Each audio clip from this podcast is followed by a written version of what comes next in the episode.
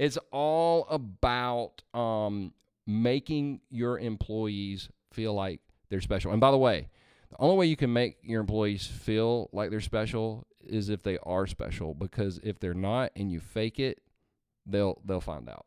Welcome to the Perry Noble Leadership Podcast, where we talk about how you and your organization can take your next step in your leadership journey. Let's get to it.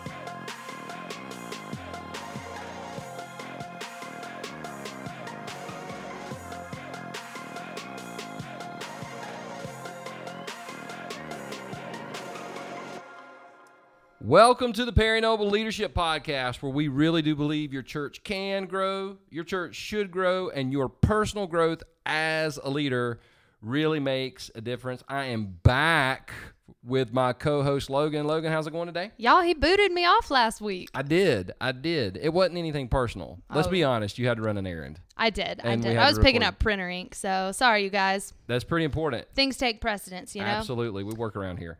So, Perry, I'm giving our listeners a little inside scoop Okay. on some, you know, you give me podcasts and videos to watch and listen to a lot. I do. Recently, you showed me the Start With Why TED Talk. Yes. One of the best ever. One of the, I mean, you're not just the only person with that opinion. It's the third most watched and popular TED Talk of all time. yeah. I- Currently in the running. it's yeah, it's it, yeah, I would have guessed top 5 definitely. So, for the few people in the world that haven't heard it or watched it, just tell explain a little about what it is and why it's so important to you, why that's so vital information of this start with why. Well, if you've never watched the talk, you can just go to Google um, and type in Simon Sinek, start with why, and it'll take you to either YouTube or that TED talk.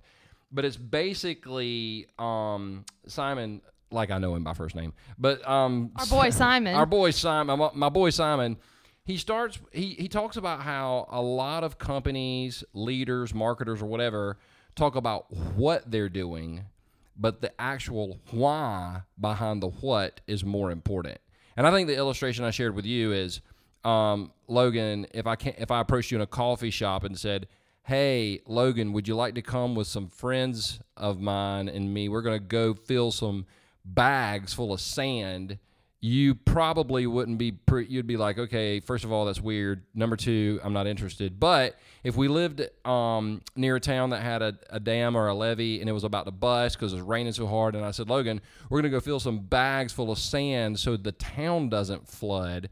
I haven't just told you what we're doing, I told you why we're doing it, which makes you more um, likely to get involved. You're more compelled to do something if I tell you why. And I think that's so important for church leaders because a lot of times I know that I've told people what we're going to do, but telling people why. Don't tell people, like, for example, I, I, I tell people that I, I want our church to grow. I want our church to grow. That's what I want.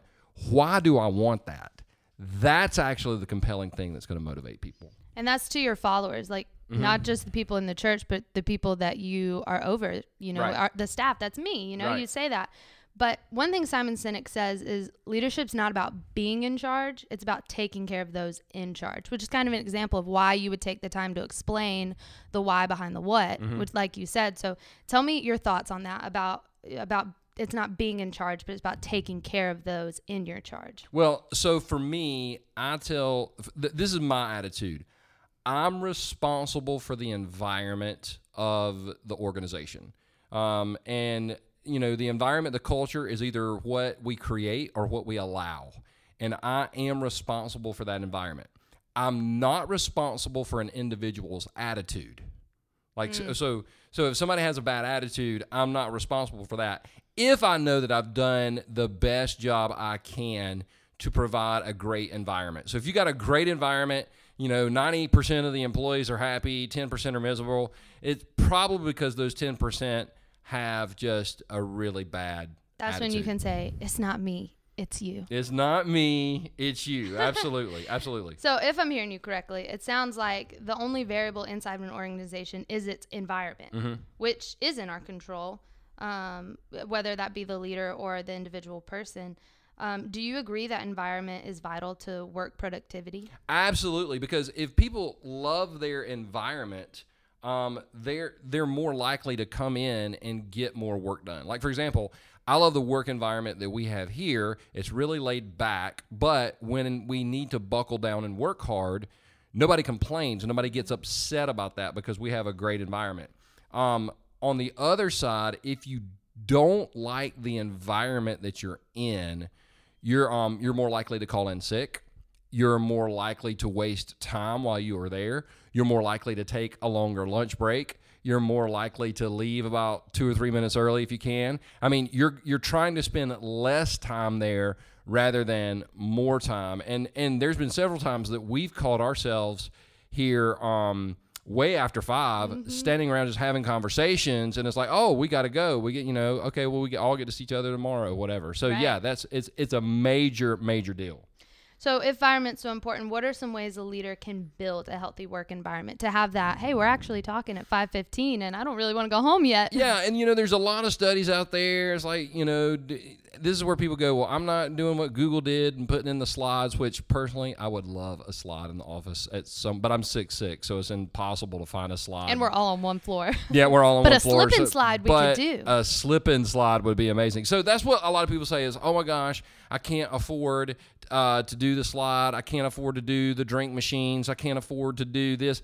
You know what? You don't have to do all that stuff. Yeah, I can't afford a weight room. I was talking to somebody the other day that started working with a company that had a weight room. I'm like, that's freaking awesome.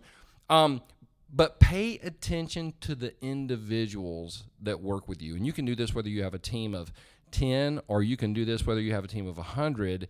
Um, what do they like? What do they enjoy? What are their preferences? And then try to, I mean, it could be as simple as paint colors. It could be as simple as what they put on the wall, what kind of art decoration. You allow them to have input in the environment that they work in, and they're more likely to enjoy it. If I'm not mistaken, um, if you work at Zappos, and Zappos is known for their culture and their environment, but you know, you work in a cube, but you get to decorate your cube however you want, and there are people that absolutely take ownership over that. I think I read that in a book, and if I didn't, somebody should have wrote it in a book. Well, you live that out. You let me have a jungle in my office. You- I have a lot of plants. You have a jungle, and Carly has a fish. That's true. Well, I know the things you do to help make your employees, you know, feel special and, and to feel like you care for them and are, are, are curious about their environment. So, but for our listeners, what are some things? I know there's two that stick out in my mind that you do for all of your staff members. Yeah, number one is um, birthday cards. Like, and and you know everybody has a birthday, um, and you can. It doesn't take but two or three minutes to sit down, write a personal note, and put a put a little cash or put a little gift card in in in the card and give it to them. That that really does create a great environment. At, at that point, people um I, and I, the first person I ever heard say this was John Maxwell. People don't care how much you know until they know how much you care. Um, and when people know you care, um, that creates a great environment. And the other thing is, we we all go out to lunch on Monday, and we just we don't necessarily talk about work. I mean, we do sometimes, but sometimes we talk about what we did this weekend, or a football game, or a um, you know, you and Carly talk about Oprah or something interesting like that, and we just, I mean, it's it's all about um, making your employees feel like they're special. And by the way, the only way you can make your employees feel like they're special is if they are special. Because if they're not and you fake it, they'll they'll find out. Sniff out a phony, y'all. That's it. Sniff out a phony. Well, you know, we've kind of started the conversation with Simon, Simon Sinek. Um, and just to kind of circle back, one of the things he says is when we call someone a leader, it's not because they're in charge, but it's because they went 1st I absolutely love it because I mean you you trailblazed a lot, you know, in terms of church world and culture, but he also hits on this idea of authority and leadership and how they're they're different but they're also the same. So what are your thoughts on those two words? Authority versus leadership. I think people follow follow authority because they have to. They follow leadership because they want to. And let me explain that. Um, if I'm driving down the road and a cop car comes up behind me and they put on their blue lights, I I'm not pulling over because the person behind me is a great leader. I'm pulling over because the person behind me has authority and and I'm trying to talk myself out of a ticket because I'm a leader. But um and I'm not good looking. I can't cry my way out of a ticket or or whatever.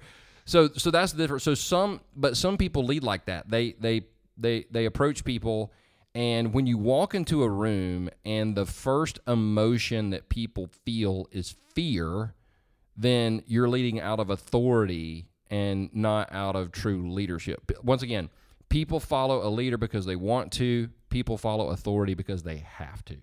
So, you know me, my job is to boil it all down. So, if I'm hearing you correctly, Make it simple. Make it simple. It sounds like being a leader is mostly just taking care of your people so they can operate at their best and they can execute whatever this grander vision is that the leader has. That's the main job. Is is you got to cast. Of course, you got to cast vision, but you got to take care of your people because if a leader will take great care of his or her people, then his or her people will take great care of them. No, I agree completely. And one of the best ways you can take care of your people is giving them the knowledge to execute what they need to do to get it done, you know? And tell them about our online church growth conference. That was a good transition. That is a good transition because yeah. we're going to set y'all up. We do. We have an online church growth conference, and it's what it is. Is it's a church growth conference online. It's pre- it's pretty amazing. It's pretty innovative. We're creative here. We are, and the whole thing um, through. Let me let me look at the date. I want to look at the make sure I get the date right because I don't know when people are listening to this podcast. Oh, you've already got it written down. No, no. I'm talking about the the early bird rate. The early bird rate ends on midnight, August the eighth. Midnight, August the eighth. So until midnight, August the eighth. The price is $49. And that it doesn't matter if you have one person or 100 people watching this conference. And it's going to be it's going to be fun because a staff and a team and a, maybe even a group of volunteers can experience this together. We're going to have some assignments at the end of every lesson. Um, there's going to be three sessions. Session number one is why you should not feel bad about wanting your church to grow. Uh, no church growth shaming here. Number two, session number two is what is the reason many churches have stopped growing and losing millennials in record numbers. We're going to talk about that. And number three, what are three founda- foundational issues your church must address if you want to see exponential growth? Now, once again, the dates for the actual event are Wednesday, August 15th, and Thursday, August the 16th. And um, it's not a four day event, or it's not a two day event. There's four opportunities to watch these sessions. You can either watch the sessions at 9:30 a.m. or 2 o'clock p.m. on that Wednesday, and once again 9:30 a.m. or 2 o'clock p.m. on that Thursday. And it's going to be so much fun. I hope you and and the website is www um, You can check it out. It's the best $49 you'll invest in your team this year, I promise. Anything else, Logan? Can you think of anything else? I mean, it's been a good day. It It's a has been a good- it has They're been a good listening on a Monday. Monday or Tuesday or when, Yeah. depending on when they get it. Hopefully they're getting it. true. Hopefully, Either way, hopefully- we hope you have a good day. We do. We hope you have a great day, and we'll talk to you next week. Until then, we believe your church can grow, your church should grow, and your personal growth makes the difference. Thank you for listening to the Perry Noble Leadership Podcast.